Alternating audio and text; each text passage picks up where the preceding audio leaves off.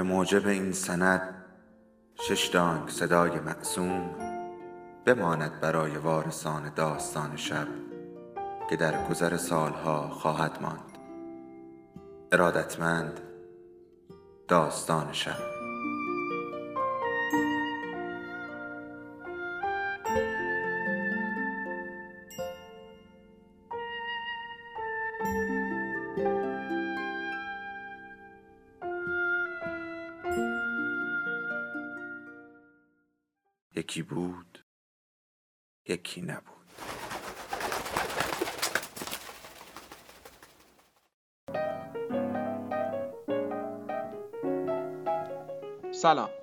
اسنپ مارکت یه سوپرمارکت آنلاینه که امکان خرید آنلاین از هایپر استار رو براتون فراهم می‌کنه و علاوه بر تخفیف های هایپر استار تخفیف های ویژه خودشون رو هم دارن که مناسب ترین انتخاب برای خرید سوپرمارکتی اقتصادی برای خونتونه و به صرفه جویی در هزینه های زندگی کمک می‌کنه. اسنپ مارکت کالای شوینده را از خوراکی تفکیک می‌کنه و در کیسه های جداگانه قرار میده و با قرار دادن پک های یخ در کنار مواد غذایی فاسد شونده سفارش شما رو با رعایت اصول بهداشتی ارسال می‌کنه و درب واحد خودتون به شما تحویل میده. اسنپ مارکت دوستدار محیط زیسته و از کیسه های 100 درصد تجزیه پذیر برای ارسال استفاده می‌کنه. با کد تخفیف داستان شب می‌تونید سی هزار تومان برای اولین سفارشتون تخفیف بگیرید. اپلیکیشن اسنپ مارکت رو می‌تونید از سیب اپ و کافه بازار دانلود کنید و یا از طریق وبسایت اسنپ مارکت سفارشتون رو ثبت کنید.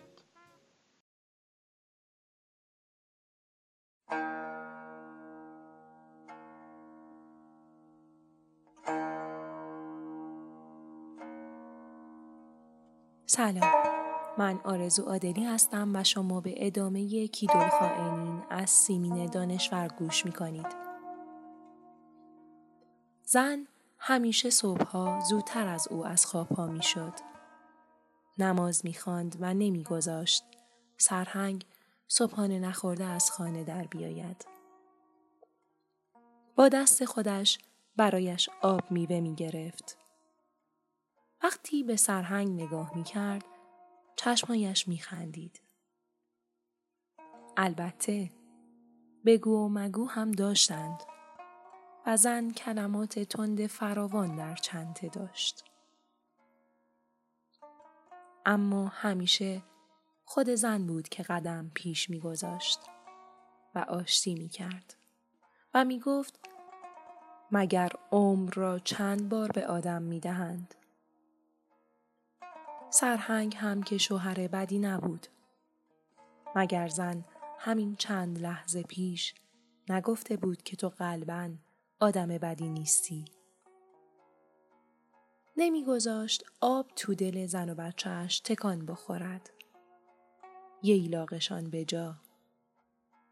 کنار دریایشان به موقع. سر برج زنش را به فروشگاه ارتش می برد و با دفترچه خاروبار آزوغه سه ماه را می خرید. خریدها را خودش می آورد توی ماشین. جوان که بود دوستان اسمش را گذاشته بودند دخترکش. خودش خود را که در آینه می‌دید سبیلش را تاب می‌داد. بس که لباس نیروی هوایی برازندهش بود. و زن وقت و بی وقت برایش اسفند دود می کرد. و او چشمایش را خمار می کرد و به زنش می دوخت. زن می گفت دماغ گنده. بله بینیش کمی بلند بود. اما آن صورت کشیده زاویه دار. آن چشم های درشت سیاه. سیبیل نازک. فرز و چابک سوار جیپ که می‌شد راه افتاده نیفتاده سودابه خانوم زن همسایه از خانه در می آمد و با ناز و آرایش تمام و کمال خواهش می کرد سر راهش تا در بانک یا دم درمانگاه بیمه کارگران برساندش. لبهایش را غنچه می کرد. موهایش را از تو پیشانی عقب می زد و می گفت همینجا.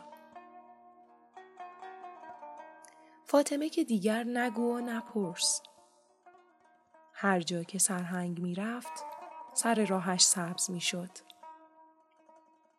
سلام می کرد. انگار با عدسی چشمایش از سر تا پایش را عکس برداری می کرد. و حالا تا چشم به هم بزنی هر سه پیر شدند.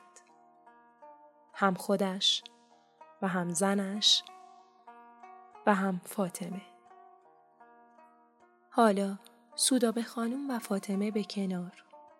حتی پروانه دختر ترگل برگل آقای مسروری علنا به منصور خانم گفته بود دلم یک شوهر عین جناب سرهنگ می‌خواهد.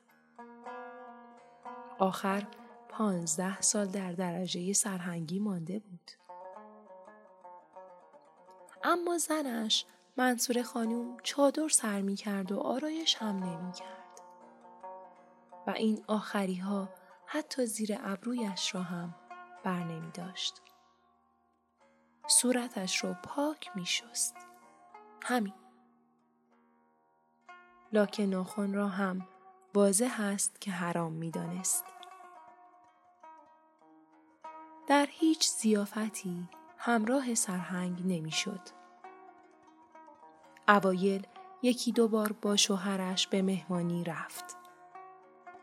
اما بسات ورق که پهن شد کتاب تاریخ تصوف در اسلام از دکتر قاسم غنی را باز کرد و شروع کرد به خواندن.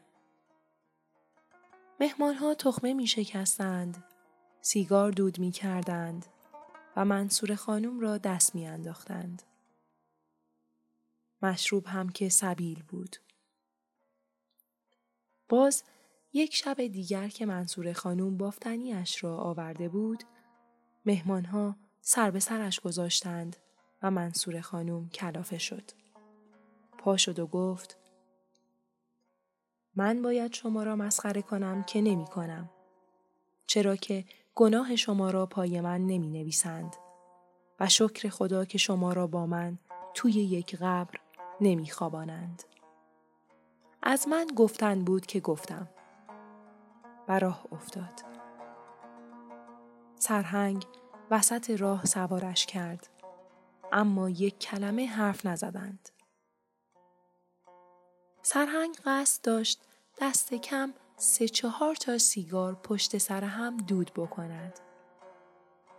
ناگهان منصرف شد و سیگاری که دستش بود و نیمه بیشترش مانده بود در زیر سیگاری خاموش کرد.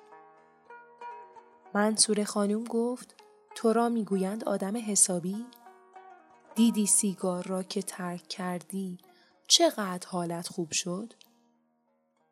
اگر آخر عمری توبه کنی و لب به مشروب هم نزنی و قمار هم نکنی صد سال عمر می‌کنی سرهنگ گفت این را می‌گویند زندگی دست زنش را گرفت.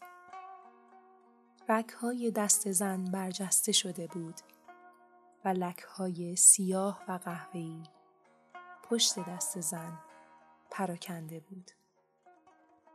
و این دستها روزی روزگاری عین یک شاخه گل مریم بود.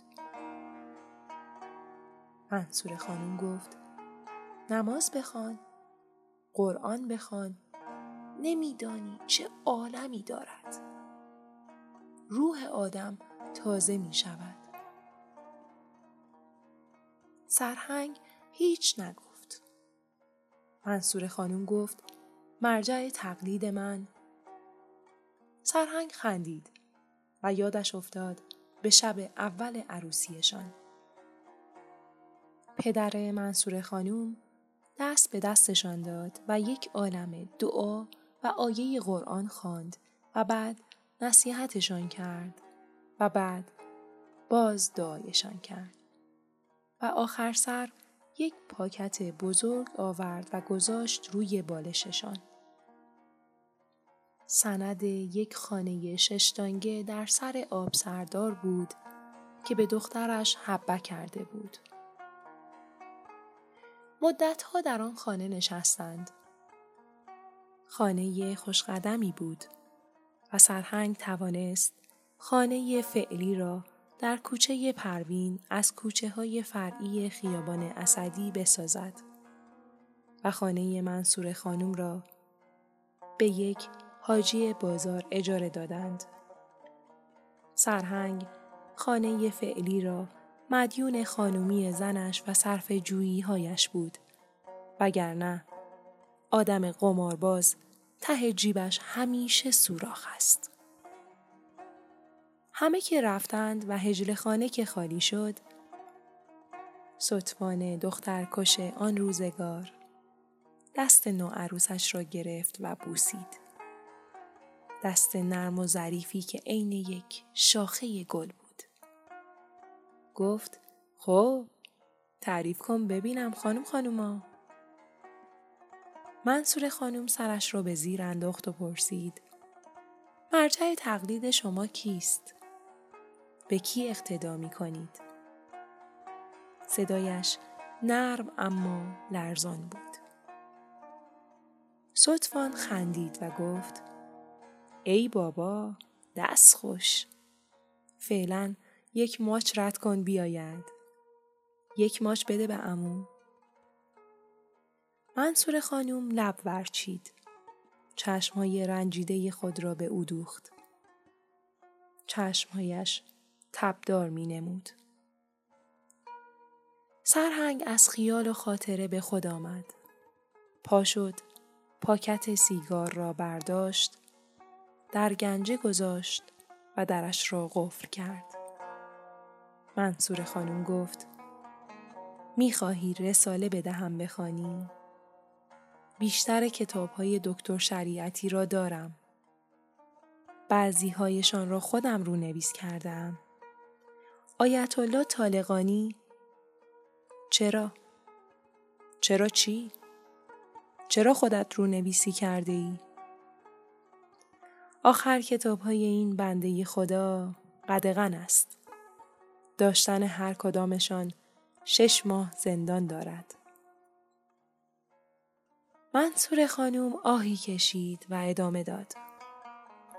خودش هم زندان است. طالقانی هم زندان است. خیلی دلم می‌خواهد اجازه داشتم می‌رفتم زندان میدیدمشان. بروی زندان ببینیشان که چه بشود. بروم بگویم سلام آقایان من.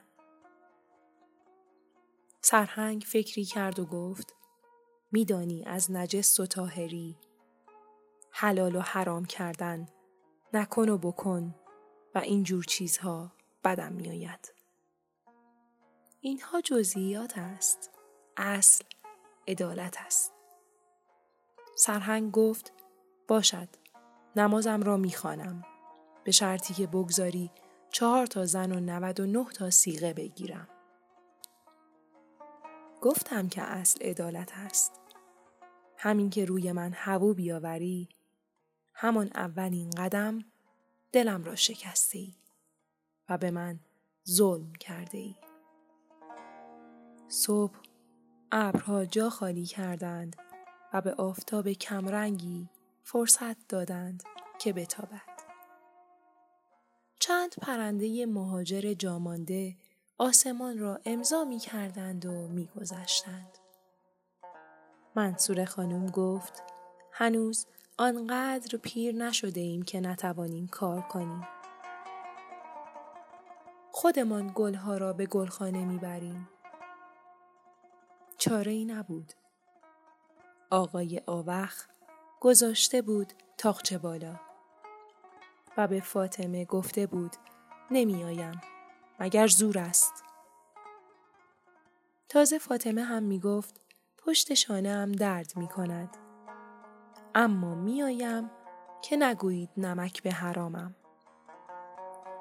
پلک های فاطمه پف کرده بود.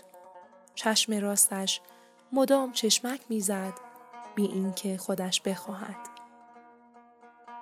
دیگر از عکس برداری با عدسی چشمان و لبخندهایی که در لبها میدوید بی اینکه لبها به تبسم باز بشوند خبری نبود. نگاه فاطمه می گفت دیگر همه چیز تمام شده. گذشته. نصف موهایش سفید شده بود و نصف دیگر زرد کدری مانده و همه موها بس کرده بود. انگار سرش را باد کرده بودند. بس که کلش بزرگ می نمود. سرهنگ اول پیاز کوکب ها و گلایول ها را از زیر خاک باغچه درآورد و زیر شنهای گوشه گلخانه چال کرد. تا اواخر اسفند اگر زنده ماندند بکارند.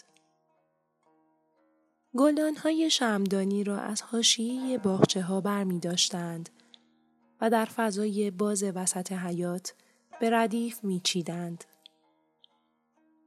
کیوان گلدان های کوچکتر را به دست منصور خانم می‌داد و او برگ های زرد و سرمازده را میچید و گلدان ها را از خاک تازه می انباشت و فاطمه به دست سرهنگ میدادشان تا روی پله های گلخانه جایشان بدهد. جا به جا کردن تقارهای شاه پسند و یاس زور جوانی می‌خواست که هیچ کدامشان نداشتند.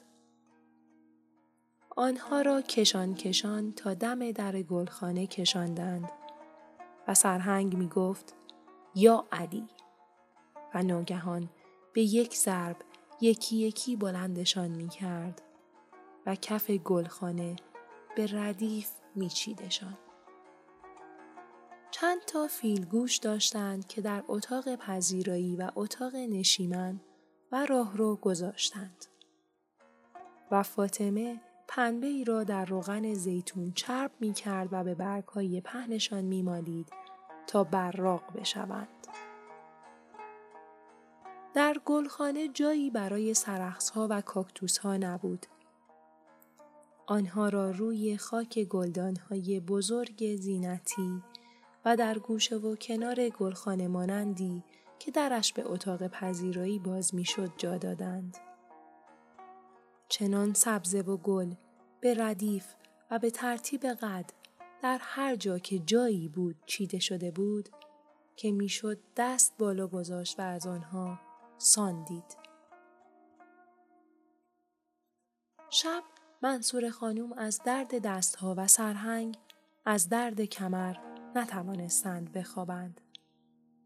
نصف شب منصور خانوم پا شد یک قرص آسپرین که دخترشان از آلمان فرستاده بود به سرهنگ داد و یکی هم خودش خورد. بعد یک مشمع دختر ژاپنی گرم کرد و به کمر سرهنگ چسبانید.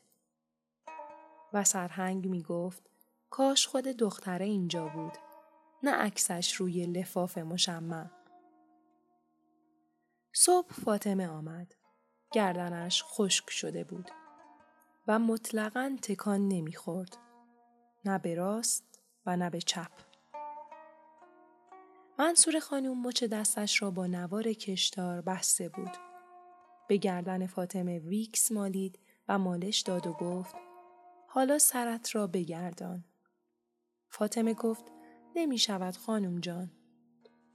و سرهنگ گفت این گردن دیگر گردن نمی شود. بفروشش به کاسه بشقابی. و حالا زهره شیر می‌خواست که کسی گلدانهای دیروزی را در گلخانه اصلی و در گلخانه مشرف به اتاق پذیرایی سرهنگ گفت خودم آبشان می دهم و داد و هیچ اتفاقی هم نیفتاد. منصور خانم می گفت چشمت نزنم. ماشاءالله چهار ستون بدنت سالم است. فقط دماغ گندت به چانت نزدیک شده. شبیه بیبی بی توتی شده ای. منصور خانوم جمعه شب بنشن آش رشته بار گذاشته بود. ساعت یازده صبح جمعه آش حاضر بود و چه آشی یک قده بزرگ پر از آش کرد و رویش را با نعناداغ و سیرداغ و پیازداغ و گوشت قیمه و زعفران زینت داد. به سرهنگ گفت ما را با ماشینت تا در خانه آقا ببر. کیوان هم سوار شد. ماشین بزرگ بود و کوچه پس کوچه ها تنگ و پر از گلولای. یک بار سپر ماشین گرفت به تیر چراغ برق کنار دیوار کوچه. اما سرهنگ نق نزد. کیوان و منصور خانوم آش در دست تو رفتند و سرهنگ پشت فرمان نشست. کوچه پر از گل بود و سرزمین بایر پر از گلولایی جلویش گسترده بود. یک بر بچه ریز و درشت تور پاره پوره ای علم کرده بودند و والیبال بازی می کردند. خانه آقا قدیمی ساز بود و دو تا سکو در خانه را در میان گرفته بود و یک کاشی سبز بالای سردر بود و رویش به عربی چیزی نوشته شده بود. سرهنگ عینکش را از جیب کتش درآورد و از ماشین پیاده شد. عینکش را زد و آیه روی کاشی را خواند که نصر من الله و فتح قریب سرد بود. رفت تو ماشین نشست. دیر کرده بودند و دلواپس بود. که نکند زن آقا. زنش را کنفت کرده و او حالا دارد التماس و درخواست می کند و خودش را کوچک می کند. بوغ زد. خبری نشد. رادیوی ماشین را روشن کرد. صدای مردی که از ستاره به عقاقی می رفت صبرش را تمام کرد. اندیشید چه روی دارد که با این جور صدا می‌خواند. پیدایشان شد. قده دستشان نبود و سرهنگ نفس راحتی کشید. کیوان بغل دستش نشست. گفت بابا بزرگه مرا هم بفرست مدرسه اسلامی. با محسن پسر آقاه بازی کردم. می گفت همش به ما می‌گویند باید والدین شما از شما راضی باشند. والدین یعنی چه؟ سرهنگ بی حوصله گفت یعنی پدر و مادر. تو که مادرت رفته آلمان سلمانیگری بخواند و پدرت هم زن گرفته. والدین نداری. منصور خانم گفت اینجور به بچه حرف نزن. و رو به کیوان ادامه داد. کیوان والدین تو فعلا ما هستیم. کیوان گفت خب بگذاریدم مدرسه اسلامی تا از من راضی باشید. برف برف برف برف همه جا را برف گرفته بود و خدا روی هرچه را وجود داشت سفید کرده بود. درختها، شیروانی، آنتن تلویزیون، بند درخت، گلخانه، روی حوز، باغچه ها، آجرهای سنتی کف حیات، همه پوششی از برف داشتند که گاه نازک بود و گاه کلفت و جم نمیخوردند. تمام موجودات نشسته و ایستاده و خوابیده انگار نفس نمیکشیدند و در انتظار بودند. دنیای خانه سرهنگ گربه عظیمی شده بود که کمین کرده تا موش بگیرد. کیوان سرما خورده بود. منصور خانوم در ظرف آب روی بخاری گل بابونه ریخته بود. بخور بابونه در اتاق گرم نوید آرامش می پراکند. سرهنگ بالای سر کیوان نشست و دستش را در دست گرفت. دست بچه داغ بود. سرهنگ گفت بابا جان کیوان خوب می‌شوی. هوا که گرم شد برایت یک جفت کفتر نر و ماده می‌خرم. بالهایشان را هم نمیچینم. کیوان گفت بابا بزرگه من که گفتم بالهای کفتر را نچین دردش میآید منصور خانوم تو آمد و گفت عزیز جان پاشو ماشینت را روشن کن. برو سر پل تجریش. برای بچه شلغم و سبزی آش و لیمو شیرین بخر. کجا پارک کنم زن؟ خب چکمه هایت را بپوش. پیاده برو. کیوان گفت بابا بزرگه. من آش شلغم دوست ندارم. سرهنگ لیمو شیرین گیر نیاورد. اما شلغم و سبزی آش خرید ماشین روی برف ها می لغزید و سر می خورد و کج و راست می شد.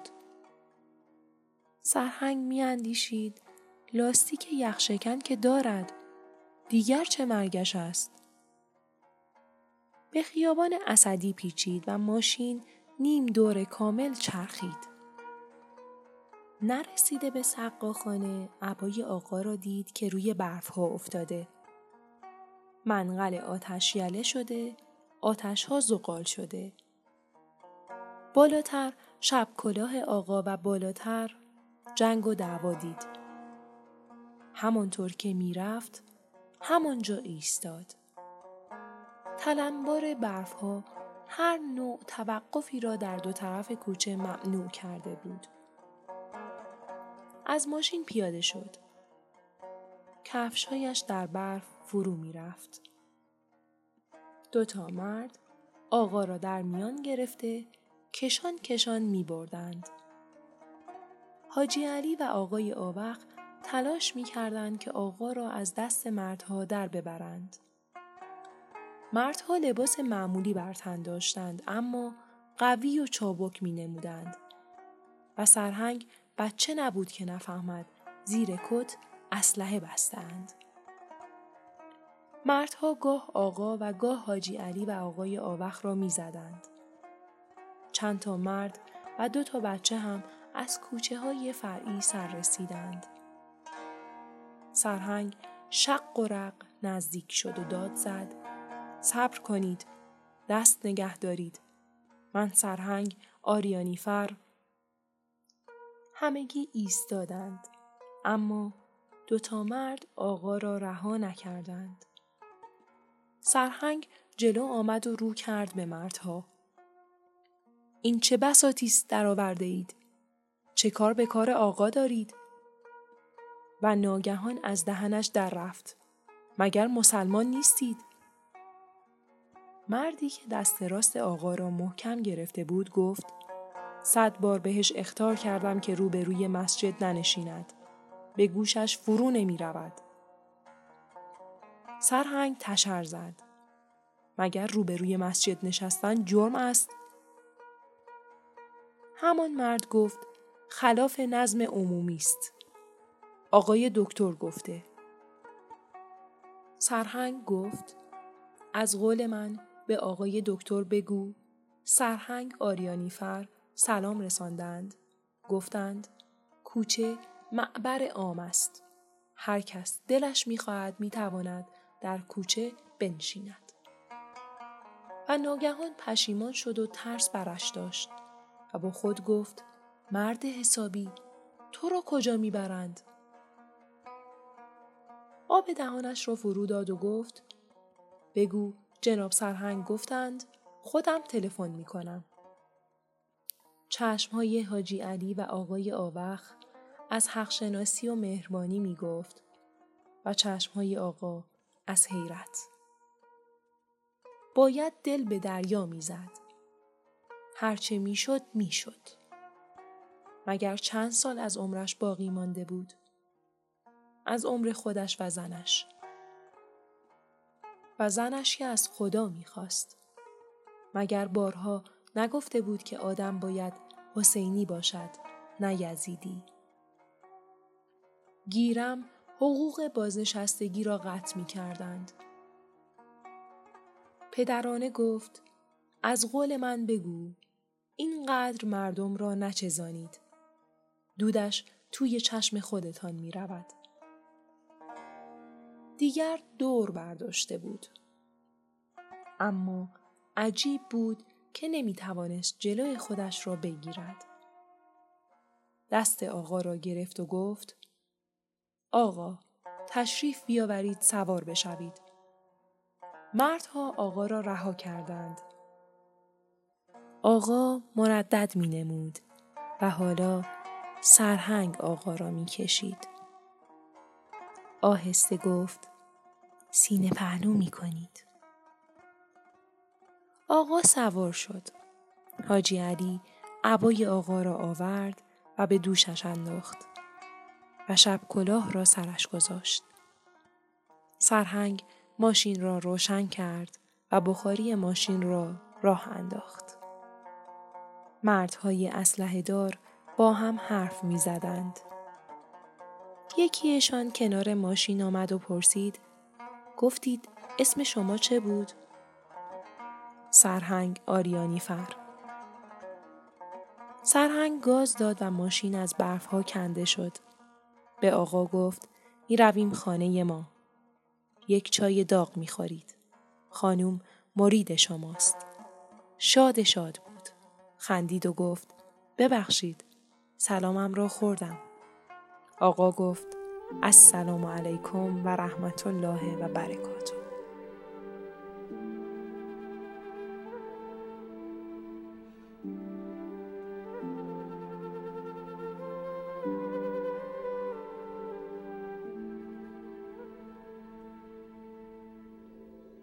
داستان شب بهانه است. برای با هم بودن دور هم نشستن شنیده شدن.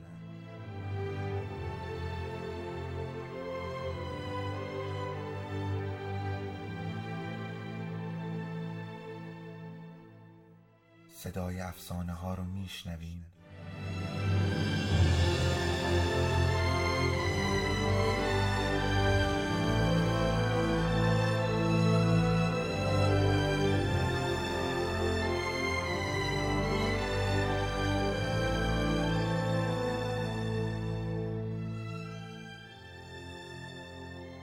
tombe.